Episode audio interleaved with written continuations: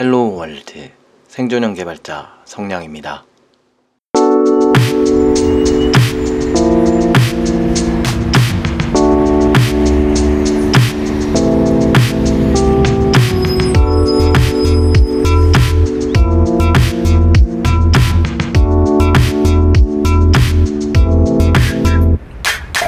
반갑습니다. 성량의 불친절한 코딩 이야기 25회 방송입니다. 어, 에피소드가 좀 빨리 올라왔죠? 이전 에피소드에서 다루고 있던 얘기가 아직 다 끝나진 않았지만 어, 지금 보니까 코로나 확진자가 너무 올라가는 거예요. 오미크론이 중증으로는 잘 안 가는 편이고 지금 확진 속도가 정점을 찍고 나면 어느 정도 좀 유하게 확진이 좀 사그라들고 결국 기존의 독감처럼 같이 지내는 시대가 올 거란 이야기가 많던데요. 원래 제 주변에 아는 분들 중에는 코로나와 엮이는 분들이 단 한 분도 없었거든요. 그런데 어느 시점부터 갑자기 만 명을 넘어서서 엄청나게 올라가서 확진자 10만 명을 돌파하고 이런 일이 생기다 보니까 처음엔 한두 달이 걸쳐 어깨너머로 들었던 사람들의 확진 소식이 들렸고요.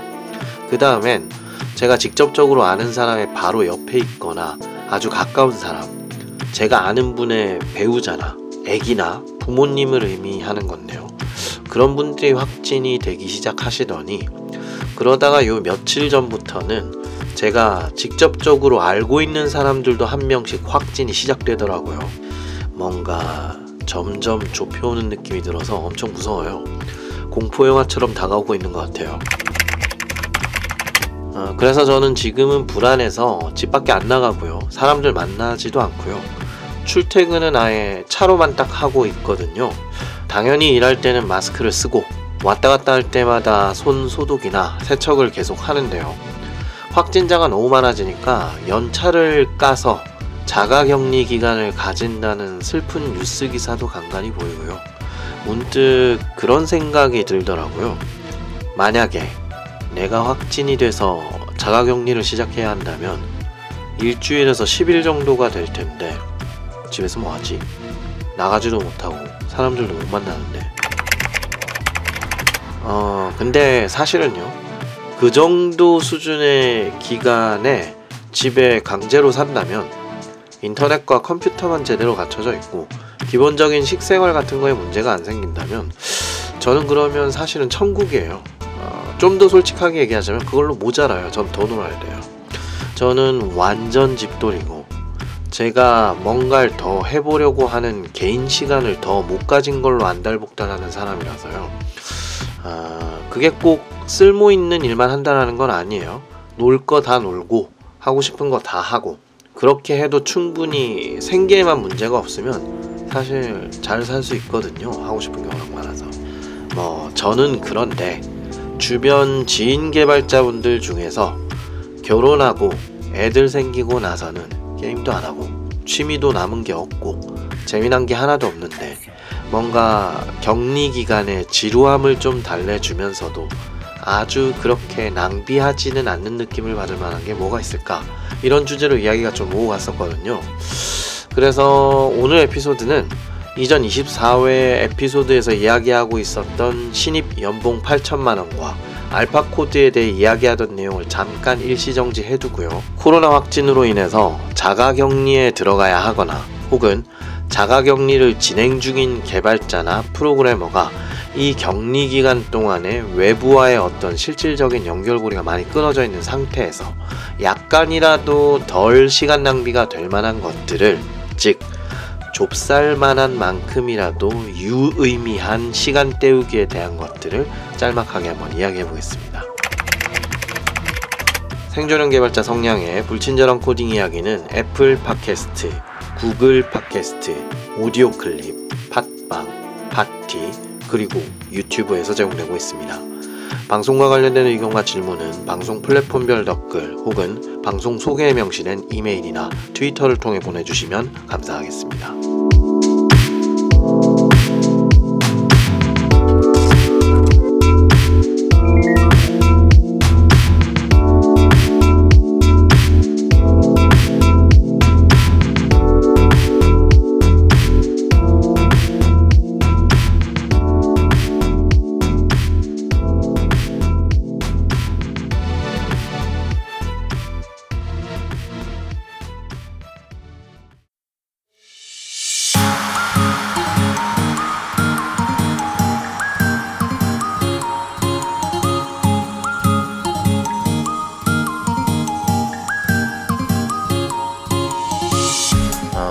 저는 아직 코로나 걸린 적이 없고 자가격리도 해본 적이 없긴 하지만 주변에 걸리셨던 분들이나 자가격리가 필요해지셨던 분들 이야기를 들어보면요. 증상이 있으신 분들은 한 며칠 꽤 고생하셨다고 하더라고요.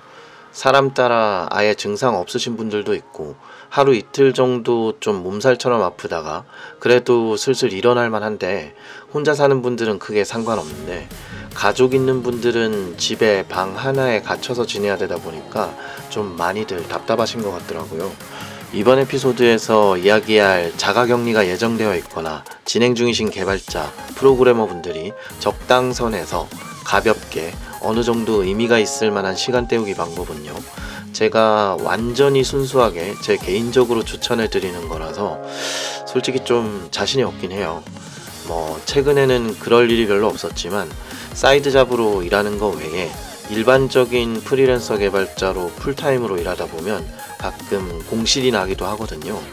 프로젝트를 옮기거나 회사를 옮기거나 할 때 혹은 일이 끝나는 때랑 일이 시작되는 때의 계약 시간이 약간 term이 있을 때가 있어서 쉬는 기간을 보통 공실이라고 저희는 얘기를 하거든요. 어, 그러고 나서 얼마 후에 일이 정해지고 나면 며칠간 붕 뜨는 시간이 가끔 생겨요. 그때 제가 좀 시간을 킬링하면서도 완전 내다버리지 않는 시간 수준을 유지하려고 마음 먹었을 때 좀 하던 것들을 말씀드려 보려고 해요.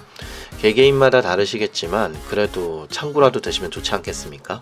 아니면 지금 이번 에피소드를 들으시는 것만으로도 약간의 시간을 때울 수 있으니까 그것만으로도 여러분의 타임 킬링에 좀 도움을 드릴 수 있으면 좋겠네요. 뭐 당연한 거지만 몸에 증상이 있고 아픈 상태인데 제가 말씀드리는 걸 해야 한다는 건 당연히 아니고요. 아니면 저처럼 이미 시간 때울 걸 너무나 많이 가지고 있는 분들께도 해당 사항은 없을 것 같습니다. 전 반 농담으로 얘기하자면 팟캐스트만 준비해도 격리 기간 다 보낼 수 있을 것 같아요. 제가 워낙 정보나 지식을 습득하는 속도도 좀 느리고 또 그걸 제 안에서 나름 버무리고 가공해서 밖으로 꺼내놓는 데까지 시간이 많이 걸리는 편이라서요. 아무튼 격리 기간 때 갈피가 안 잡히시거나 남들은 자가 격리 때 뭐하나 이런 느낌으로 생각해 보시면 될 것 같네요. 기본적으로 웹툰, 유튜브, 틱톡, 넷플릭스, 게임, 식사, 운동 이런 건 뭐 알아서들 하실 테니까요. 제가 얘기하려고 하는 건 그것 외에 몸 상태가 꽤 올라온 상태라서 뭘 할 수 있긴 하지만 자가격리 기간이 남아서 심심할 때 좀 시간을 써봄직한 것들을 찝어보겠습니다. 하나씩 또 미리 구분해 놓고 할게요. 첫 번째, 이력서 정리입니다. 기회가 있을 때 미리미리 정리해 두는 게 좋죠. 두 번째, 책 읽기, 독서예요. 뭐 굳이 따지자면 사실 너무 뻔한 이야기긴 하지만요. 제가 최근에 읽었던 것들을 추천해 드리겠습니다. 그리고 세 번째, 인강보기입니다. 온라인 강의를 하나 가볍게 보는 거죠. 네 번째, 평소에 잘 쓸 일 없는 기술의 tutorial 따라해보기입니다. 어, 그리고 마지막에는 딱히 그렇게 개발자나 프로그래머에게 유의미한 건 아니지만 적당히 시간 때울만 하면서도 좀 시간 날때 두면 좋은 것들 몇 개를 같이 이야기해 볼까 합니다. 그럼 먼저 첫 번째 이력서 정리부터 이야기를 해보겠습니다.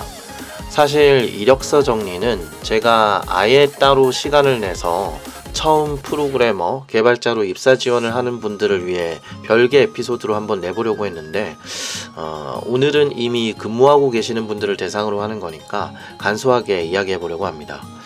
한국의 대표적인 구인 구직 포탈은 뭐 다 아시겠지만, 잡코리아, 사람인, 잉크루트가 전통적으로 좀 규모가 있는 곳이었고요.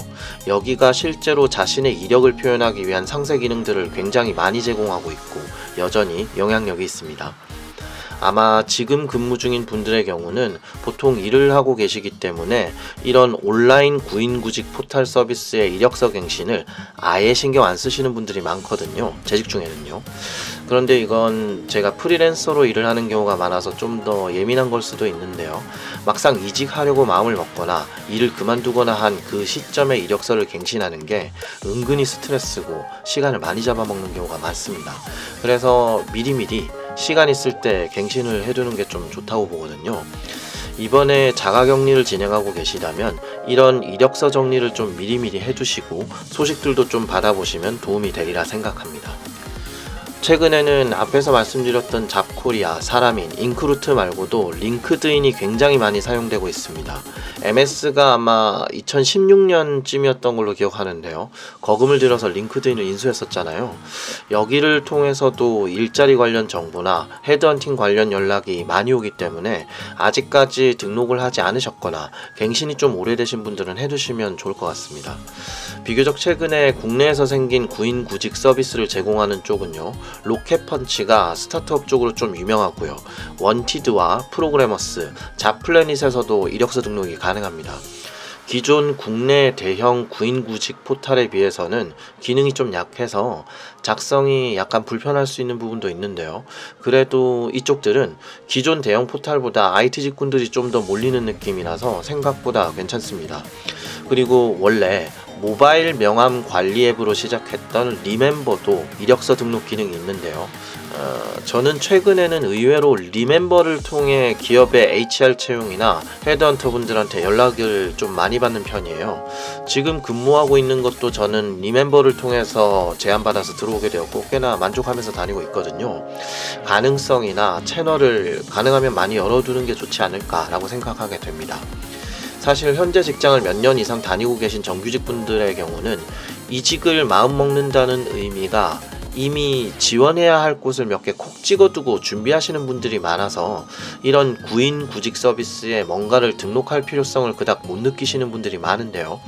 프리랜서 개발자의 경우는 자신을 완전히 상품으로 노출해서 많은 연락을 받고 자신의 조건에 맞는 일자리를 최대한 구체적으로 좁혀나가면서 일을 구해야 하다 보니까 이런 부분에 대한 예민도나 대하는 방식에 약간 차이가 있는 것 같기는 해요.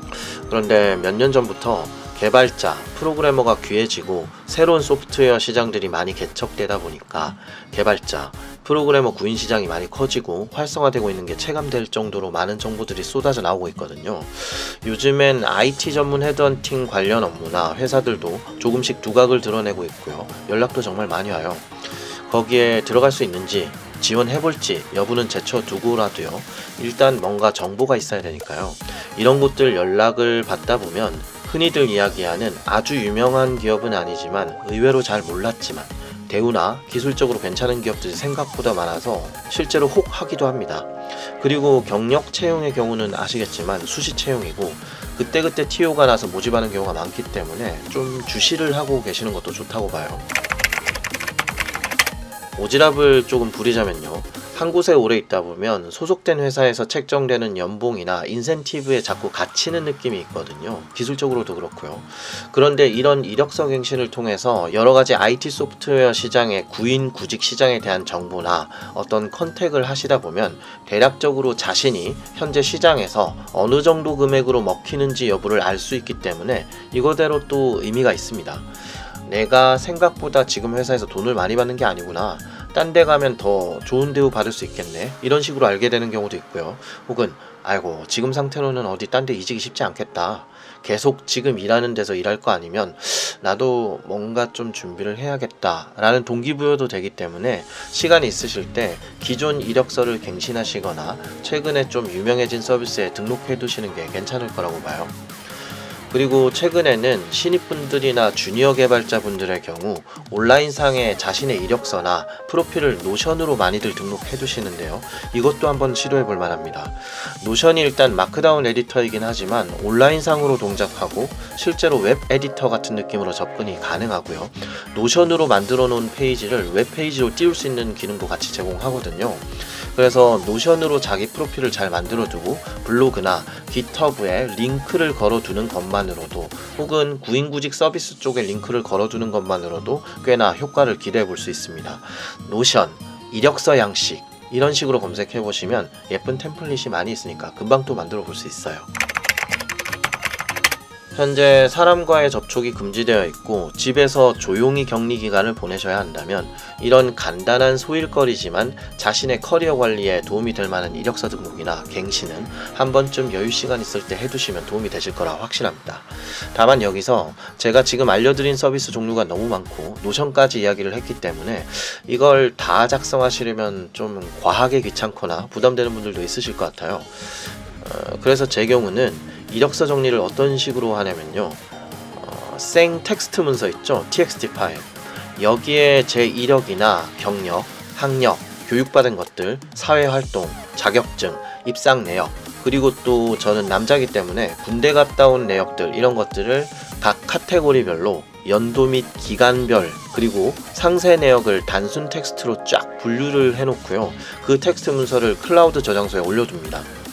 구인 구직 서비스 포탈의 종류가 굉장히 많은 시대에 우리가 살고 있기 때문에 이런 각 서비스들의 항목을 일일이 쓰는 게 굉장히 부담이고 스트레스가 될 수 있기 때문인데요. 그렇다고 잡코리아를 띄워서 거기 이력서에 있는 내용을 항목별로 복사해서 리멤버 같은 곳에 붙여넣는 것도 은근히 일이거든요. 그래서 저는 아예 텍스트 파일을 하나 만들어 두고 그걸 클라우드 저장소에 저장해 놓고 어디서든 꺼내 볼 수 있게 일단 접근성을 높여 두고요. 그 다음에 각 구인 구직 서비스별로 갱신을 해야 하거나 신규 등록해야 할 때 텍스트 파일에 있는 내용을 복사 붙여넣기 하는 형태로 입력을 합니다. 생각보다 빨라요. 아무래도 아무런 스타일이 없는 맹 텍스트이기 때문에 금방 붙여넣을 수 있어서 편합니다. 그리고 제 경우는 이런 텍스트 내용을 노션에 정리하는 건 별로 좋아하지 않아요. 노션 경우는 기본적으로 에디터이긴 하지만 웹 에디터의 느낌이기 때문에 그냥 텍스트의 내용을 저장하고 복사해 올때 노션으로부터 복사해 올 때요.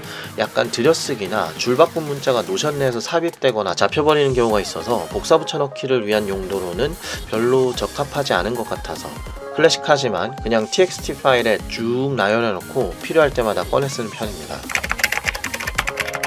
그리고 시간이 나는 김에 이전 경력에 대한 증명이나 학력, 자격증 등 어떤 실물 문서적으로 존재해야 하는 것들도 저는 미리 스캔해두고 클라우드 저장소에 다 올려두고요. 서류 제출이 필요할 때 한 번에 압축해서 보내버립니다.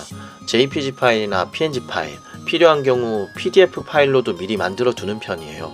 어차피 이전 경력에 대한 재직 증명서나 퇴직 증명서, 해촉 증명서 같은 것들은 한번 만들어 두면 계속 사용할 수 있는 것들이고 자격증도 마찬가지고요. 그런데 학력이나 성적 증명서 같은 경우는 아마 최근 몇 개월 이내에 새로 인쇄한 걸 보내달라는 경우가 많기 때문에 미리 뽑아 놓으실 필요는 없을 것 같아요. 그리고 현재 일하고 있는 직장이나 이전 직장에서 무엇을 했는지, 어떤 성과가 있었는지, 어떤 효과를 보았는지, 어떤 성공과 실패를 겪었고, 그런 일들을 통해서 내가 무엇을 배웠고, 어떤 성장 계기가 되었는지 여부도 같이 정리해 두시면 좋습니다. 사실 이 부분은 이직하실 때 여실히 느끼실 텐데요. 막상 이직을 결심한 시점에선 내가 지금 일하는 데서 뭐 했더라? 뭘 어필할 수 있었지? 같은 내용들이 잘 떠오르지 않거든요. 그래서 생각날 때마다 구체적으로 정리를 좀 해두시면 나중에 실제 면접 볼 때나 이력서 넣을 때 할 말이 많이 생기기 때문에 도움이 많이 되실 겁니다. 어, 그리고 또 하나는 이런 구인구직 서비스 포탈을 많이 가입해 두시면 아마 시장에서 나오는 굉장히 많은 메일이나 알람이 오실 수 있는데요. 그게 어떤 스팸으로서 개인에게 스트레스가 될 수도 있기 때문에 이건 제가 약간 좀 유난스러운 부분도 있는데요. 제 경우는 이직하거나 일을 구하기 위한 용도로만 의사소통하기 위한 이메일을 따로 뚫어놨습니다. 그리고 그 이메일로 구인 구직 서비스에 등록을 해둬요. 통장 쪼개기 같은 거죠. 돈벌이 할 일자리 구하는 용도로만 딱 이메일을 하나 따로 씁니다. 안 그러면 각 서비스들의 이메일이 수시로 오기 때문에 굉장히 귀찮아져요. 그리고 또 하나, 이렇게 이력서 등록이나 갱신해둘 서비스가 많아지시면 가능하면 전화번호는 올리시지 않거나 등록이 필수여서 작성해 두시더라도 공개하시지 않는 게 좋습니다. 이것도 같은 이유예요. SMS 문자로만 많은 정보를 받는 것도 신경 쓰이는 일인데 일하는 도중에 갑자기 이런 걸로 전화 받으면 전 일에 집중을 할 수가 없어서 자신의 전화번호 등록을 하시거나 오픈해 두시는 건 비추천합니다. 이직을 계획을 하신 상태이건 아니건 지금은 여기서 내가 일하고 돈 받고 있는 거니까 업무 시간만큼은 내가 돈 받는 만큼 일을 잘 해줘야죠. 그래서 저는 격리 기간 동안 개발자, 프로그래머 분이 좀 쓸만한 느낌으로 시간을 때울 무언가를 생각하신다면 이력서 등록과 갱신을 먼저 권장 드려 볼 수 있을 것 같아요. 그러면 두 번째, 책 읽기입니다. 독서죠. 이건 사실 굉장히 무난하고 너무 뻔한 거라서 좀 조심스럽긴 한데요. 제가 간단하게 격리 기간 동안 읽어보실 만한 책들 몇 권을 추천해 드리려고 합니다. 어, 저희의 업무와 어느 정도 연관이 있을 수도 있고요. 별로 없을 수도 있고, 아예 완전 다른 이야기인 책들도 있는데 제가 괜찮았던 책들 몇 권을 추천드려 보겠습니다. 어, 소설 같은 것도 좋은데요. 소설은 사실 너무 개인 취향을 많이 타기 때문에 제가 추천드리긴 어려울 것 같아요. 저는 소설 쪽은 잡식이라서 아무거나 땡기는 거 막 읽습니다. 최근에는 왕자와 거지, 벌리버 여행기도 읽고요. 고바야시 야스미의 죽이기 시리즈도 좀 읽었고요. 박민규 작가님의 산미 슈퍼즈의 마지막 팬클럽도 다시 읽어보고 뭐 그러고 있습니다. 아무튼 소설은 추천 목록에선 빼겠습니다. 일단 자바 개발자분들에게 추천드리고 싶은 책이 한 권 있어서 먼저 얘기를 드리고 시작할게요. 제목이 자바 개발자를 위한 97가지 제안이라는 책입니다. 대표 저자로 케블린 헤니, 트리샤 지라는 분이 쓰셨다고 나와 있고요. 실제 참여한 분들은 훨씬 더 많습니다. 다 자바 관련 개발 일을 하시는 분들이에요. 제이펍에서 2020년 12월에 출간된 책이고요. 자바 개발자를 위한 97가지 제안이라는 책이에요. 어, 다소 레거시한 클래식한 자바 쪽 기술을 가지고 있는 분들의 경우라면 이 책을 한번 읽어보시면 좀 뭐랄까 어떤 안도 혹은 동기부여가 될 만한 내용들 그리고 같은 언어인데 이런 것도 있었구나 싶은 것도 많기 때문에 저는 추천드립니다. 번역이 약간 틀어지는 부분도 있긴 한데요. 뭐 어차피 100%는 아니니까요. 어차피 저희가 매끄럽지 않은 번역을 읽는 건 익숙하잖아요. 충분히 도움이 되실 거라 생각합니다. 한번 읽어보시죠. 저는 참 괜찮았습니다. 그리고 지금부터는 특정 프로그래밍 언어나 기술에 상관없이 제가 추천드리고 싶은 책들을 말씀드려 볼게요.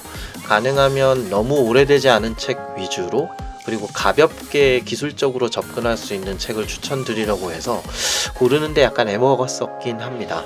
먼저 추천드리고 싶은 책은 어, 제목이요. UX UI의 10가지 심리학 법칙. 사용자의 마음을 읽는 인간 중심 제품과 서비스 디자인입니다. 존 야블론스키라는 분이 저자시고요.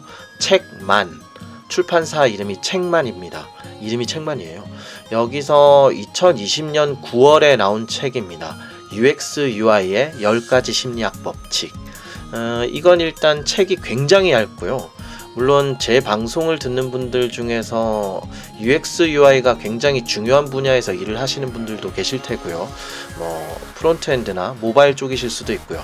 업무 자체 UX UI를 크게 신경 쓰지 않아도 되는 직군 분들도 있으실 거예요. 뭐 backend 쪽이나 DevOps, 클라우드 같이 좀 더 전체 시스템 뒤쪽이나 안쪽으로 좀 더 깊게 들어가시는 분들은 이런 내용을 업무상으로 겪으실 일이 잘 없으신 경우도 많으실 텐데요. 이 책이 어떤 심리학에서 나오는 여러 가지 연구 자료나 사람들, 인간들이 이해하는 방식을 통해서 UX, UI를 잘 구성하기 위해 고려할 만한 점들을 쉽고 간단 하게 표현하고 있어서 IT 업계에 계신 분들이라면 교양적으로도 한번 읽어볼 만합니다.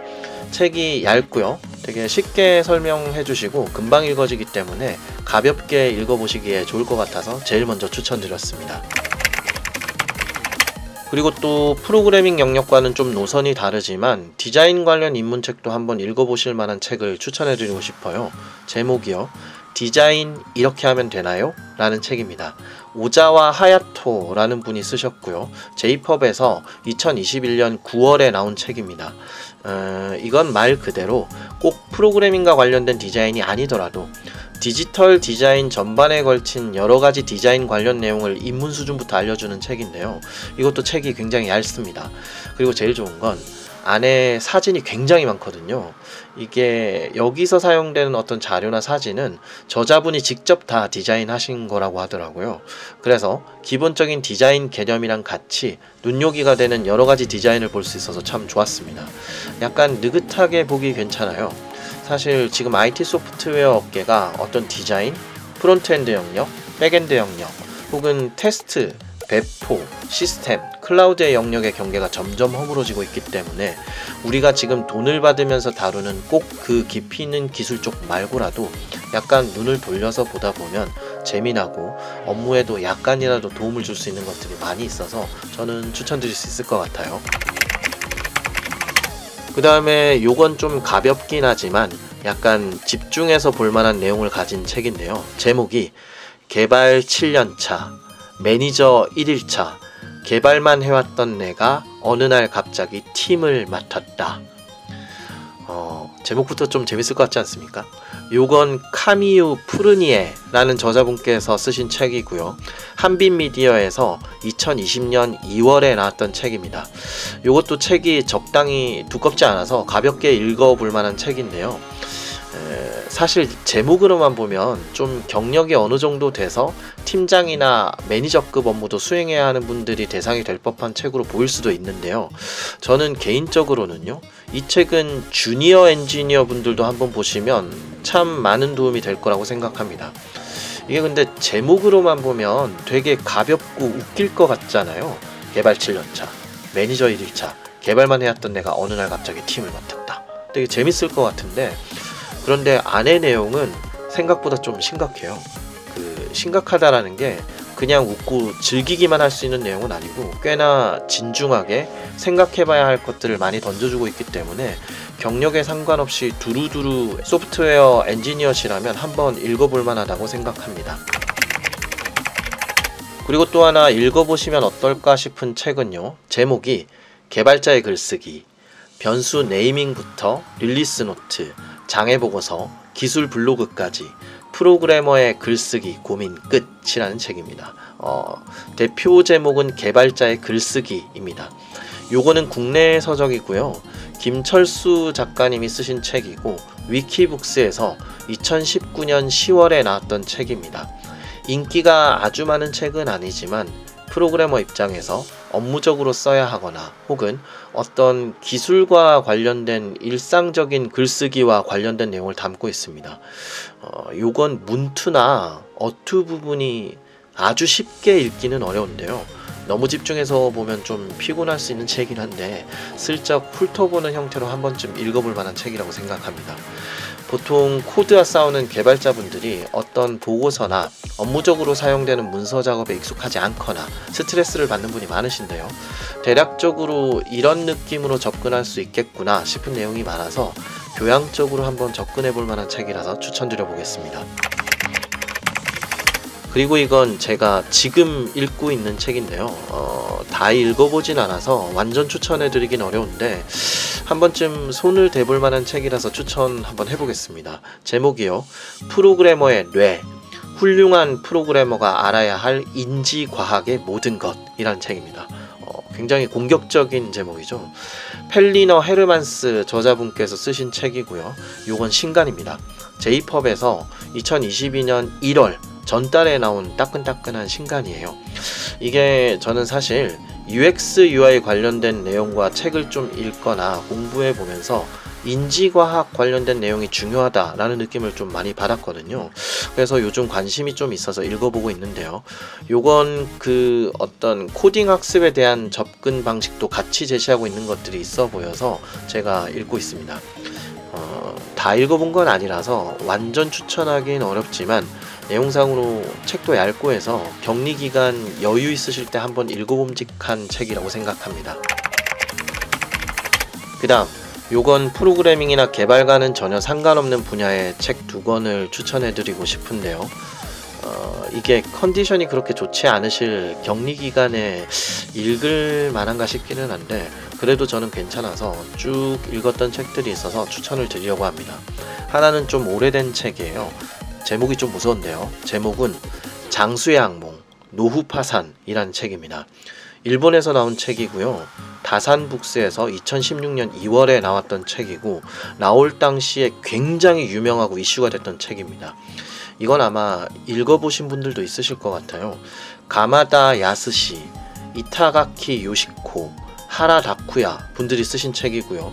음, 어, 이 책을 제가 추천드리는 이유는 일본이 사실 한국 경제의 미래 모습이다. 미래형이다 라는 이야기를 많이 하는 편이고 일본의 노후 대책이 사실 한국보다 약간 더 좋다고 볼 수 있거든요.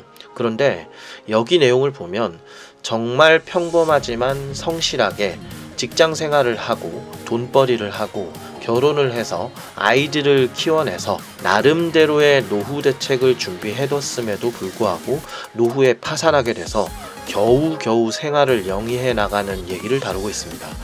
아마 읽으시다 보면 좀 섬찟한 내용이 많아서 이게 사실 격리 기간에 읽으실 만으로 추천해도 되는 건가 이렇게 고민하기는 했거든요.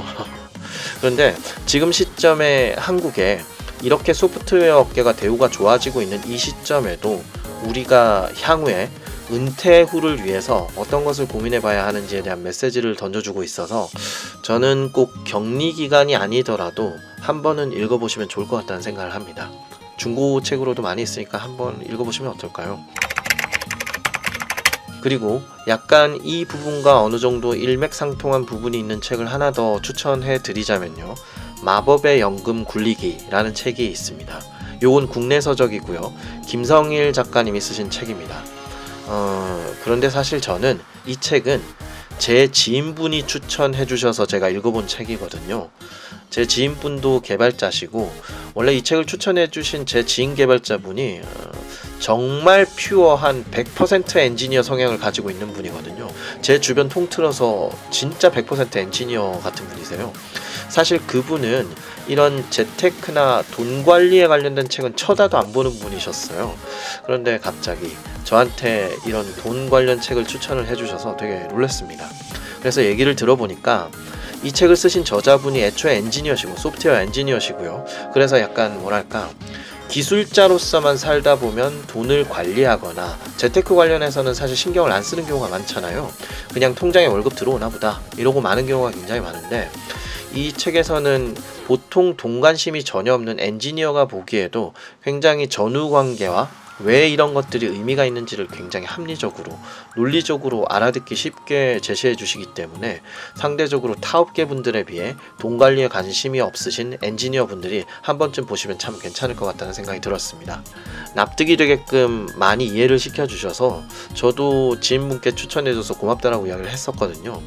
그래서 프로그래밍이랑은 관련 없지만 혹은 업계 내에서 시야를 넓히는 용도로도 쓸 수 없지만 격리 기간에 한번 읽어볼 만한 책이라고 생각해서 추천을 드렸습니다. 어, 그래서 제가 한 8권 정도를 추천드렸고요.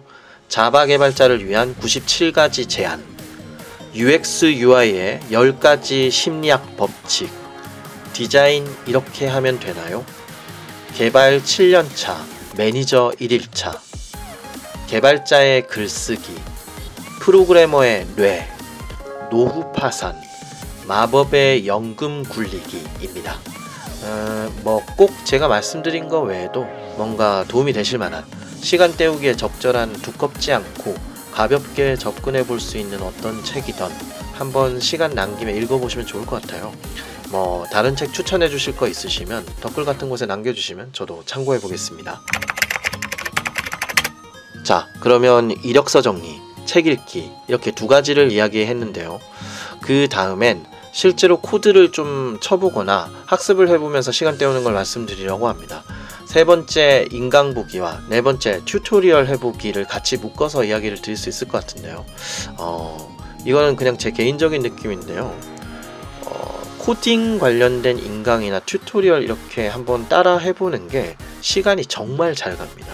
되게 재미없고 아 굳이 뭐 이걸 해야 하나 이렇게 생각이 드실 수 있잖아요. 저도 시작하기 전엔 그런 생각이 들거든요. 근데 이게 막상 또 이게 해오던 짓이 도둑질이라서 그런지 모르겠지만 막상 tutorial 같은 거 따라 하다 보면 되게 재밌어요. 시간이 진짜 엄청 잘 갑니다. 어, 실제로 이건 되게 간단합니다. 그냥 평소에 하던 업무와 직접적인 연관이 있는 것도 좋고요. 연관이 없더라도 다른 기술이나 내가 맡은 업무 외에 다른 영역에 있는 소프트웨어 업계 관련된 기술의 인강이나 튜토리얼을 한번 따라 해보는 겁니다. 어, 이건 사실 굳이 어떤 무언가를 딱 정해서 추천드리긴 어려울 것 같긴 해요. 왜냐하면 들으시는 분들의 업무나 사용하는 기술셋이 다 다르실 거라서요. 저는 일단 기본적으로 클래식한 backend 업무를 많이 해왔기 때문에 그런 영역에서 관심을 가질 만한 것들을 가끔 유료 결제해서 인강을 보거나 tutorial 같은 걸 따라 해보기도 합니다. 요거는 단어만 던져드리면 되지 않을까 싶은데요. 저는 개인적으로 Golang, Go라는 언어를 한번 tutorial이나 강의, 책 같은 거 가벼운 거 한번 해보시면 좋을 것 같습니다. Golang이 기본적으로 심플한데 꽤 강력해서 요즘 스타트업들 중에서 Golang 채택을 하는 곳이 은근히 많거든요. 뭐 검색에는 이미 도가 트셨을 테니 굳이 언급할 필요는 없을 것 같은데 Golang tutorial이라고 구글에 검색해 보시면 설치부터 작은 실행까지 진행해 보실 수 있습니다. 또 제가 이전 에피소드에서도 한 번씩 언급드렸던 Dart Flutter tutorial도 재밌습니다. 굳이 언어 자체를 공부하려고 하시진 마시고요. 거기서 제시하는 tutorial 그대로 그냥 따라가 보는 거예요. 설치하고 환경 설정하고 뭐 VS Code나 제시하는 다른 IDE 통해서 샘플 코드 작성해서 결과를 한번 보는 거죠. 저는 개인적으로 Dart Flutter tutorial 중에서 데스크탑 앱 관련 tutorial을 좀 재밌게 봤습니다. 비슷한 류의 경쟁 기술로는 Electron이나 React Native도 있긴 한데요. 이쪽은 나쁘진 않은데 tutorial 자체도 생각보다 좀 어렵고요. 먼저 알고 있어야 하는 내용들이 좀 많아서 짧은 격리 기간 동안 시도해보긴 약간 어렵지 않나 생각이 듭니다. Java 개발자 쪽이시면 뭐 Kotlin의 완전 입문 단계의 강의나 tutorial 같은 걸 해보시면 어떨까 싶어요. 뭐 사실 엄청 부드럽게 넘어가지거든요. 안드로이드 메인 언어가 Kotlin으로 바뀐 지 이제 좀 시간이 지났는데 제가 주변에 물어본 바로는 그 iOS 개발이 Objective-C에서 Swift로 넘어갔었잖아요. 근데 그렇게 넘어가는 것보다 훨씬 더 부드럽게 Java에서 Kotlin으로 넘어가진다고 하더라고요. Java를 할 수 있으면 조금만 보면 금방 할 수 있다고 해서 Java 쪽 분들은 우선 Kotlin 쪽을 보시면 어떨까 생각됩니다. 아니면 아예 Java 함수형 프로그래밍이나 신규 버전에 대해서 좀 더 깊게 파고들어 보시는 것도 좋을 것 같아요. 요새 뭐 인프런, 패스트 캠퍼스, Udemy 그거 외에도 온라인 상에서 다루고 있는 곳이 많아서 슬슬 따라가면서 시간 때우기 괜찮은 것 같습니다. 웹 front 쪽이라면 저는 개인적으로 어차피 웹 front 쪽 분야에 일하시거나 관심 있는 분들은 사실 React나 Vue는 이미 해보셨을 거잖아요. 그래서 Svelte 한번 건드려 보면 좋을 것 같습니다. Svelte가 React랑 Vue와는 다르게 virtual DOM을 아예 안 쓰고 들어가고요. 되게 문법이 간단해서 금방 훑어볼 수 있습니다. 물론 아직 국내에서는 도입이 잘 안 되고 있고 해외에서도 사람들이 좋아하고 관심은 많은데 시장상으로는 React가 거의 표준까지 올라온 상태고요. Vue가 남은 시장을 주워 담고 있는 상황이거든요. 근데 기존 대세 JavaScript 라이브러리나 프레임워크 가치관에 다소 대립하고 있는 개념으로 시작된 거라서 스벨트는 한번 남는 시간에 접근해 보실 만하다고 생각합니다. 아니면 안드로이드 모바일 쪽 입문도 한번 해볼 만한 것 같아요. 이건 실제 모바일 개발자가 아니시라면 너무 깊게 하실 필요는 없다고 봅니다. 왜냐면 어, 이게 iOS, 안드로이드 모바일 진영이 어느 정도 공통적으로 가지고 있는 문제긴 한데요. 안드로이드 경우는 특히 버전이 새로 나올 때마다 뭘 자꾸 추가하고 바꾸고 기존에 있던 거 없애고 이런 변화를 너무 극심하게 대입하거든요. 구글이 원래 근데 좀 그런 경향이 좀 심하잖아요. 네, 서비스 만들어놨던 것도 다 없애버리고 막 이러는 경우가 많았죠. 사실 그래서 다트 플러터도 좋아 보이긴 한데 구글이 또 없애버리는 거 아니야? 이런 느낌이 들어서 약간 불안하긴 해요. 뭐 어쨌든 좀 가볍게 지금 내가 가진 영역 외의 코딩 내용을 본다면 안드로이드 네이티브 앱 쪽 입문이 한번 시도해 볼 만합니다. 근데 깊이 들어가면 힘들어요. 강의라고 해도 입문 수준의 단과 과정 하나 정도를 추천드립니다. 깊이 들어가 보시면 아마 모바일 개발자분들 보시는 눈이 달라지실 거예요. 전 솔직히 모바일 개발을 전문으로 하진 못할 것 같아요. 뭐 그리고 뻔한 이야기들 CI/CD나 Jenkins, 인프라, Docker, Kubernetes 아니면 다른 프로그래밍 언어 입문하는 거 이런 용도로 필요한 부분들 tutorial이나 강의를 간단한 걸 한번 보시는 것도 좋고요. 아까 제가 책 소개 드릴 때 UX, UI나 디자인 관련된 이야기도 좀 했었잖아요. Figma라는 게 있습니다. Figma가 UX, UI 디자인 툴인데요. 아마 frontend 쪽 업무를 하시지 않는 분들은 좀 생소하실 수도 있는데요. Figma는 지금 전 세계에서 압도적으로 UX, UI 관련된 모든 분야에서 탑을 먹은 유명한 툴입니다. 진짜 유명하고요. 엄청난 영향력을 아주 빠르게 쟁취해낸 툴이라서 국내에서도 굉장히 빠르게 퍼지고 있습니다. 어, 이 Figma가 뭐 Adobe사의 제품들이나 맥에서 쓰는 Sketch 이런 것들 다 밀어내고 올라온 거고요. 개인이 무료로 바로 써볼 수 있고요. 꼭 맥이 아니더라도 윈도우에서도 바로 동작하기 때문에 한 번쯤 해보실 만합니다. 저는 스타트업이나 개인 작업, 소규모 프로젝트 팀에서 제작하는 product에도 관심이 많아서 Figma 쪽도 공부를 좀 했고 더 많이 다뤄볼 계획이긴 한데요. 아예 피그마 존재를 모르셨던 분들은 이런 걸 한번 겪어보시면 매우 좋을 것 같습니다. 온라인 강의 플랫폼에서 강의도 많고요. 가격이 그리 비싸지 않고 내용도 길지 않아서 한번 해보시면 좋을 것 같아요. 자, 마지막으로 격리 기간 중에 해볼 만한 그 외 좀 쓸모 있으면서도 시간 잘 가는 딴짓을 좀 이야기 드리자면요. 하나는 핸드폰 사진 정리입니다. 의외로 사진 엄청 많으신데 그대로 놔두시는 분들이 많으시죠. 쓸데없는 게 많아서 가만히 누워서 사진들 필요 없는 것 좀 지워서 용량 확보도 하면 시간이 잘 가고요. 그 다음에 가입되어 있는 서비스들의 비밀번호 바꾸기도 괜찮습니다. 중복되는 게 엄청 많고 사람들이 잘 안 바꾸기 때문에 한 번씩 보안을 위해서 찾아서 갱신해 두시면 괜찮습니다. 필요 없는 거 탈퇴도 좀 하고요. 또 이거는 제가 잘 써먹는 방법인데요. 연락을 한번 싹 돌립니다. 전화를 하던 카톡을 하던 유지하고 싶은 인맥인데 최근에 연락이 좀 뜸했던 분들에게 돌려보는 거죠. 저는 보통 이걸 1, 2년에 한 번 정도 명절 인사 겸해서 한 번씩 싹 하는 편인데요. 아, 이게 뭐랄까. 이런 연락 유지가 좀 부담스럽지만 먼저 연락하는 것들이 살아가는 데 있어서 은근히 큰 도움이 되는 경우가 많습니다. 물론 꼭 도움을 바라고 연락하는 건 아니지만요. 어, 이건 저는 저희 어머니께 배운 거예요.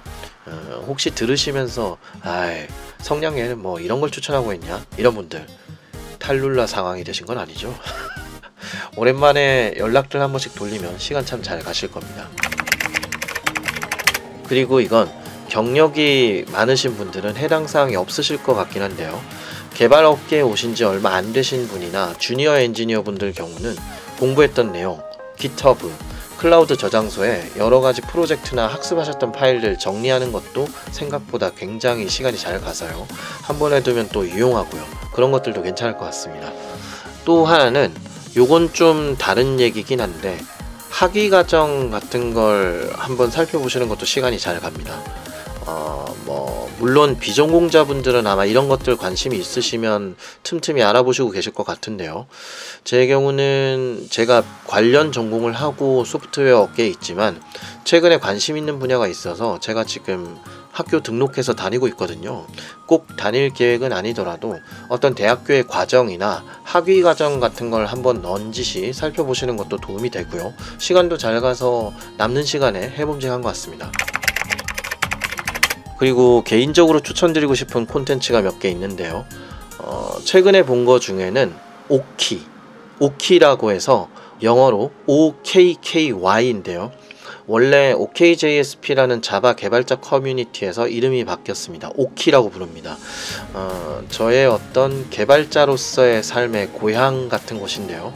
어, 어쨌든 여기에서 주기적으로 세미나를 하시고 그 세미나 하신 내용을 유튜브에 영상을 올려주시는데요.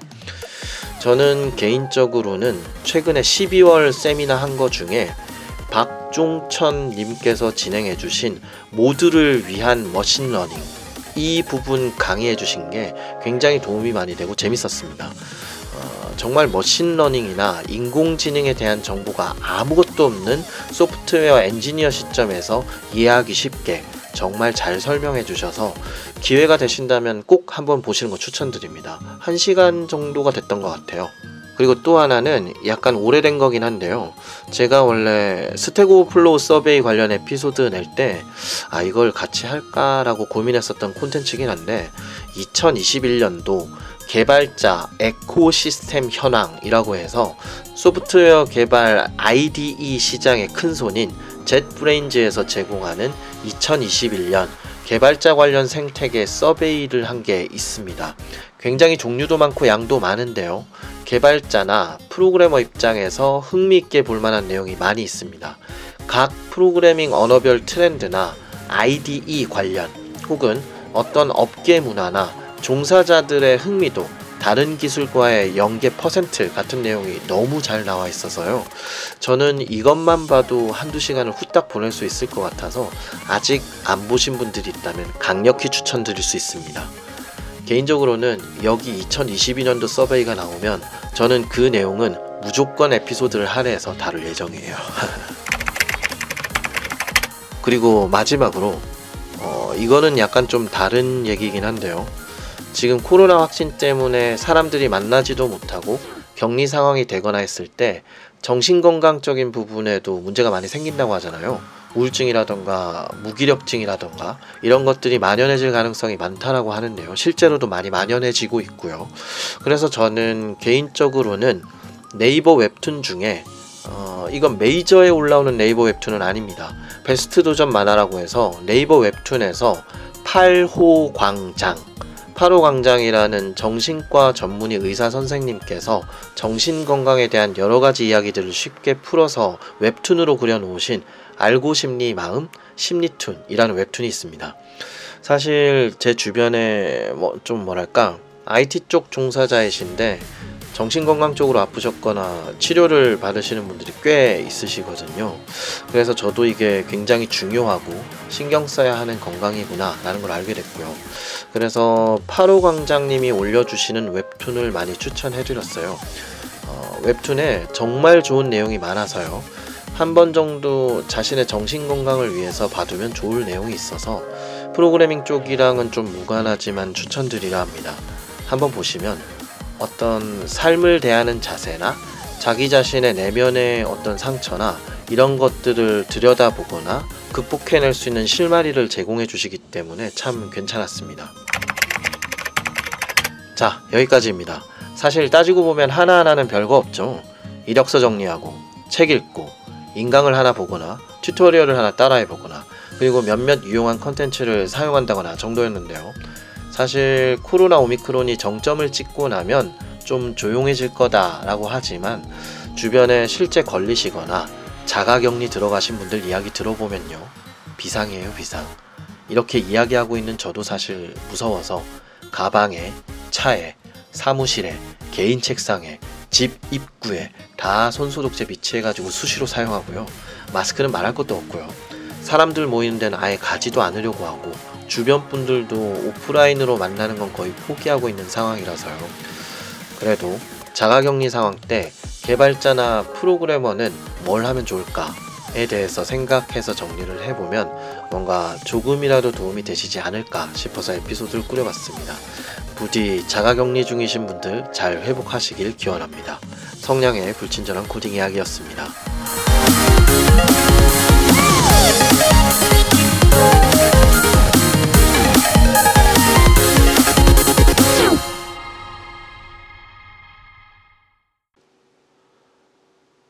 While true to be 점 continue 세미콜론은 매너입니다.